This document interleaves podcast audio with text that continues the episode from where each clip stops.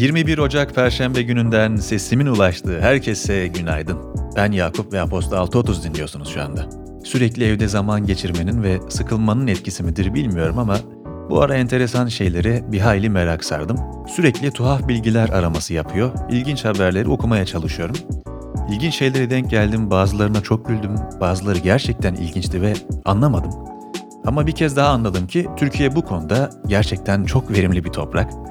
Birkaçını sizinle paylaşayım hatta bunların. Trabzon'da sahnelenen Bir Tenör Aranıyor adlı operanın afişini gören 12 kişi iş başvurusunda bulunmuş. Nasıl bir dönüş yaptıklarını gerçekten çok merak ediyorum. Trabzonlu tüm dostlara ve dinleyicilerimize de selam olsun bu arada. Dolandırıcılık yapmasıyla ünlenen Sülün Osman 1962'de cezaevinde alın teriyle yaşamak konulu bir konferans vermiş rivayete göre. Ne yalan söyleyeyim kendisinin çok renkli bir kişilik olduğunu düşünüyorum. İzmir'de rakı fabrikasıyla şarap fabrikası işçileri Rakı Spor Şarap Spor maçı sırasında seyircilerle birlikte içmişler. Gazete küpüründe göbekli bir abimiz keman ve darbukanın önüne çökmüş, kendinden geçercesine oynuyor. Habere atılan başlıksa şöyle, ne biçim maç bu? Haberi hazırlayan kişi kendilerini çağırmadıkları için öfkelenmiş anlaşılan. Siz neler yapıyorsunuz? Mesela pandemide edindiğiniz yeni alışkanlıklar, uğraşlar neler? Zaman geçirmelik neler var şu ara? Lütfen bizimle ve herkesle paylaşın bunları. Doğrusu dev hizmet olur. Eminim pek çoğumuzun böyle şeyleri duymaya ihtiyacı var bu ara. Tabii ki hashtagimizi hatırlatmıyorum. Siz zaten biliyorsunuz onu. Son olarak bugünün bülteni Work of Time'ın destekleriyle ulaşıyor. Work of Time, saha operasyonları yürüten şirketler için geliştirdiği saha görev yönetimi modülüyle şirketlerin operasyonel süreçlerini daha verimli hale getiriyor. Ayrıntılar için bültenimize göz atabilirsiniz. Sözü daha fazla uzatmadan gündeme geçiyor. Sizi gündemin öne çıkan detaylarıyla baş başa bırakıyorum. Keyifli dinlemeler. Türkiye'den manşetler.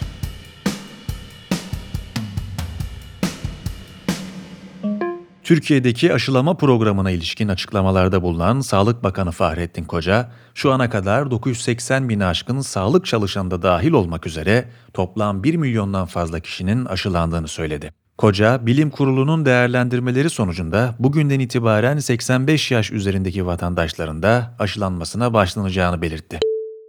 Bakan, aşı programımızdaki hedef gruplara göre aşı uygulamasıyla uyumlu olarak tedarik planlaması yapıldı ve bu programa uygun olarak uygun dozlarda aşı tedarik edilmektedir. Her bir aşamada aşı programını ara vermeden sürekli aşılama yapılabilecek bir plan çerçevesinde aşı lojistiği devam edecektir ifadelerini kullandı.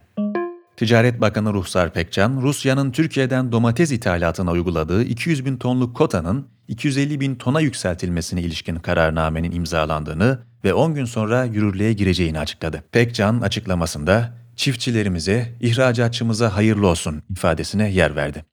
Hazine ve Maliye Bakanlığı 2020 sonu itibarıyla merkezi yönetimin brüt borç stokunun 1,81 trilyon lira olduğunu açıkladı. Borç stokunun yaklaşık 794 milyar liralık kısmının Türk lirası, kalan kısmının ise döviz cinsi borçlardan oluştuğu kaydedildi. Bakanlık, 5 ve 10 yıl vadeli 2 Eurobond ihracında toplam 3,5 milyar dolar finansman sağladı. Yılın dolar cinsinden ilk borç ihraçlarına 300'den fazla yatırımcıdan 15 milyar doların üzerinde talep geldi. Doğan Holding'in bağlı ortaklıklarından Galata Wind Energy, hisselerinin halka arzı için sermaye piyasası kuruluna başvurdu. Toplam 269 megawatt kurulu güce sahip şirketin rüzgar ve güneş santrallerinde ürettiği elektrik, yenilenebilir enerji kaynakları destekleme mekanizması kapsamında kamunun alım garantisi altında bulunuyor. Geçtiğimiz gün ABD merkezli medya şirketi Discovery'nin yatırım yaparak %35 ortağı olduğu çevrimiçi akış platformu Blue TV, Türkiye merkezli risk sermayesi fonu To Zero Ventures'dan da bir yatırım aldı. Anlaşma kapsamında TuZero, Blue TV'nin %2,77'lik hissesini satın alacak.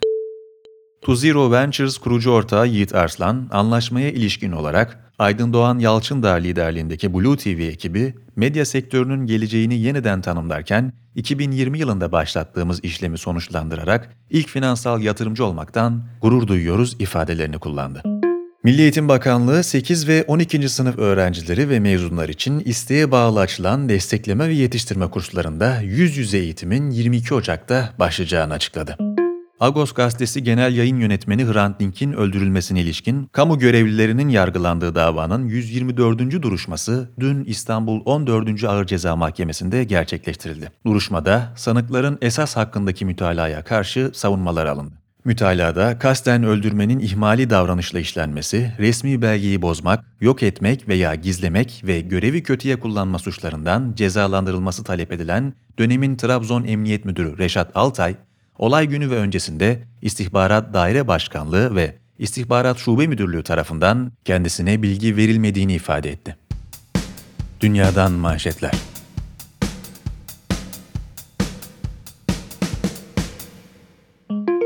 Amerika Birleşik Devletleri'nin 46. Başkanı Joseph R. Biden Jr. ve Başkan Yardımcısı Kamala Harris, başkent Washington'da düzenlenen törende yemin ederek 4 yıllık görevlerine başladı. Joe Biden, ABD Başkanı olarak yaptığı ilk konuşmaya kendisinin seçilmesinin adaylardan birinin değil, demokrasinin zaferi olduğunu söyleyerek başladı ve birkaç gün önce şiddetin temellerini sarstığı kongre binasında barışçıl bir devir teslim töreni yapıldığını ifade etti.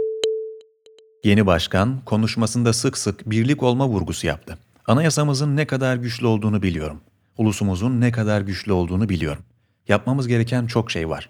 Eski haline getirmemiz gereken, inşa etmemiz gereken çok şey var diyen Biden, ilerleme sağlamak ve kaos engellemek için birlik olunması gerektiğini, kendisine oy vermeyenlerin de başkanı olacağını söyledi.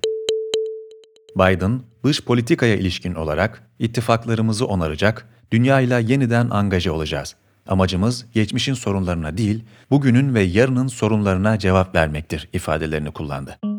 ABD'de Joe Biden kabinesinin Dışişleri Bakanı adayı Anthony Blinken, Senato Dış İlişkiler Komitesi'ndeki oturumda senatörlerin sorularını yanıtladı. Türkiye hakkındaki bir soruya, bizim sözde stratejik müttefikimizin en büyük stratejik rakibimiz Rusya ile aynı çizgide olması kabul edilebilir değil sözleriyle cevap veren Blinken, mevcut yaptırımları gözden geçirerek daha fazla yaptırıma gerek olup olmayacağını kararlaştıracaklarını ifade etti. İsrail'in pandemiyle mücadele koordinatörü Nahman Eş, Pfizer ve BioNTech ortaklığının geliştirdiği COVID-19 aşısının tek dozunun beklediklerinden ve Pfizer'ın öngördüğünden daha az etkili olduğunu söyledi. Ülkede Şeba Tıp Merkezi'nin hafta başında açıkladığı veriler, Pfizer aşısının ikinci dozunu alan kişilerde 6 ila 12 kat daha fazla antikor oluştuğunu ortaya koyuyor. Birleşmiş Milletler Genel Sekreteri Antonio Guterres, Libya'daki taraflar arasında imzalanan kalıcı ateşkes anlaşması uyarınca, ülkede bulunan tüm yabancı savaşçıların cumartesi gününe kadar ülkeyi terk etmeleri çağrısında bulundu. Mısır Dışişleri Bakanlığı, Kahire'de gerçekleştirilen siyasi diyalog toplantısında Libya'daki tarafların Aralık ayında yapılacak seçimlerden önce bir anayasa referandumu düzenleme konusunda anlaşmaya vardığını açıkladı. Birleşmiş Milletler çatısı altındaki Uluslararası Göç Örgütü, göçmenleri taşıyan bir teknenin salı günü Libya açıklarında battığını ve olayda en az 43 kişinin hayatını kaybettiğini açıkladı. Teknedeki 10 göçmen ise Libya sahil güvenlik ekipleri tarafından kurtarıldı.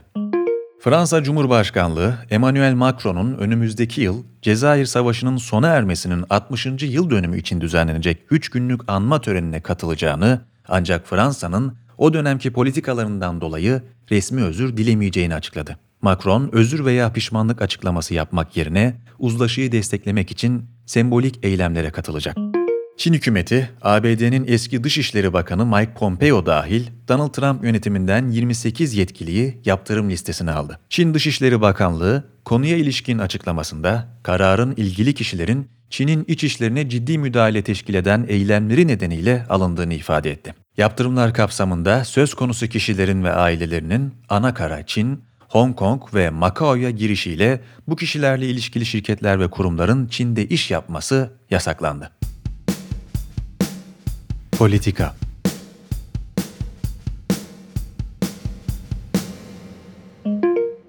Kamuoyunda sosyal medya yasası olarak bilinen 7253 sayılı kanunun 1 Ekim'de yürürlüğe girmesiyle Türkiye'de günlük erişimi 1 milyondan fazla olan sosyal ağ sağlayıcılarının ülkeye gerçek veya tüzel bir temsilci ataması zorunlu hale geldi.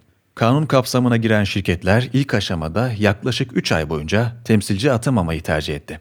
Temsilci atamayan sosyal medya platformlarının 19 Ocak'tan itibaren Türkiye'de vergi mükellefi olan şirket ve kişilerden reklam almasının yasaklanacağının duyurulmasının ardındansa şirketler ard arda temsilci atamaya başladı. Nurefşan Kutlu'nun yazısından tadımlık bir bölümü sizlerle paylaştım. Son zamanlarda çok sık gündem olan sosyal medya yasası ve sonrası ilgili bilgiler içeren bu yazıyı bültenden incelemenizi öneriyorum. Ekipten öneriler.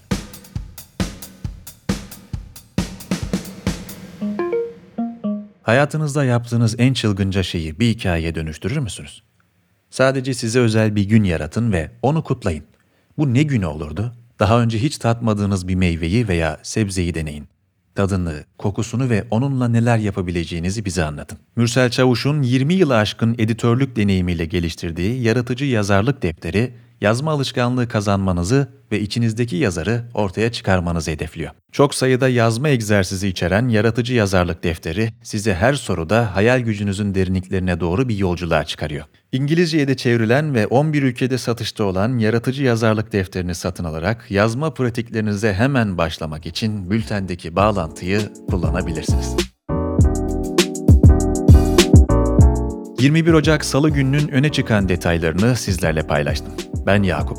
Bugünün sizler için son derece güzel, keyifli ve her şeyden önce istediğiniz gibi geçmesini diliyorum. Haftaya Salı ve Perşembe günlerinde buluşuncaya dek kendinize iyi bakınız.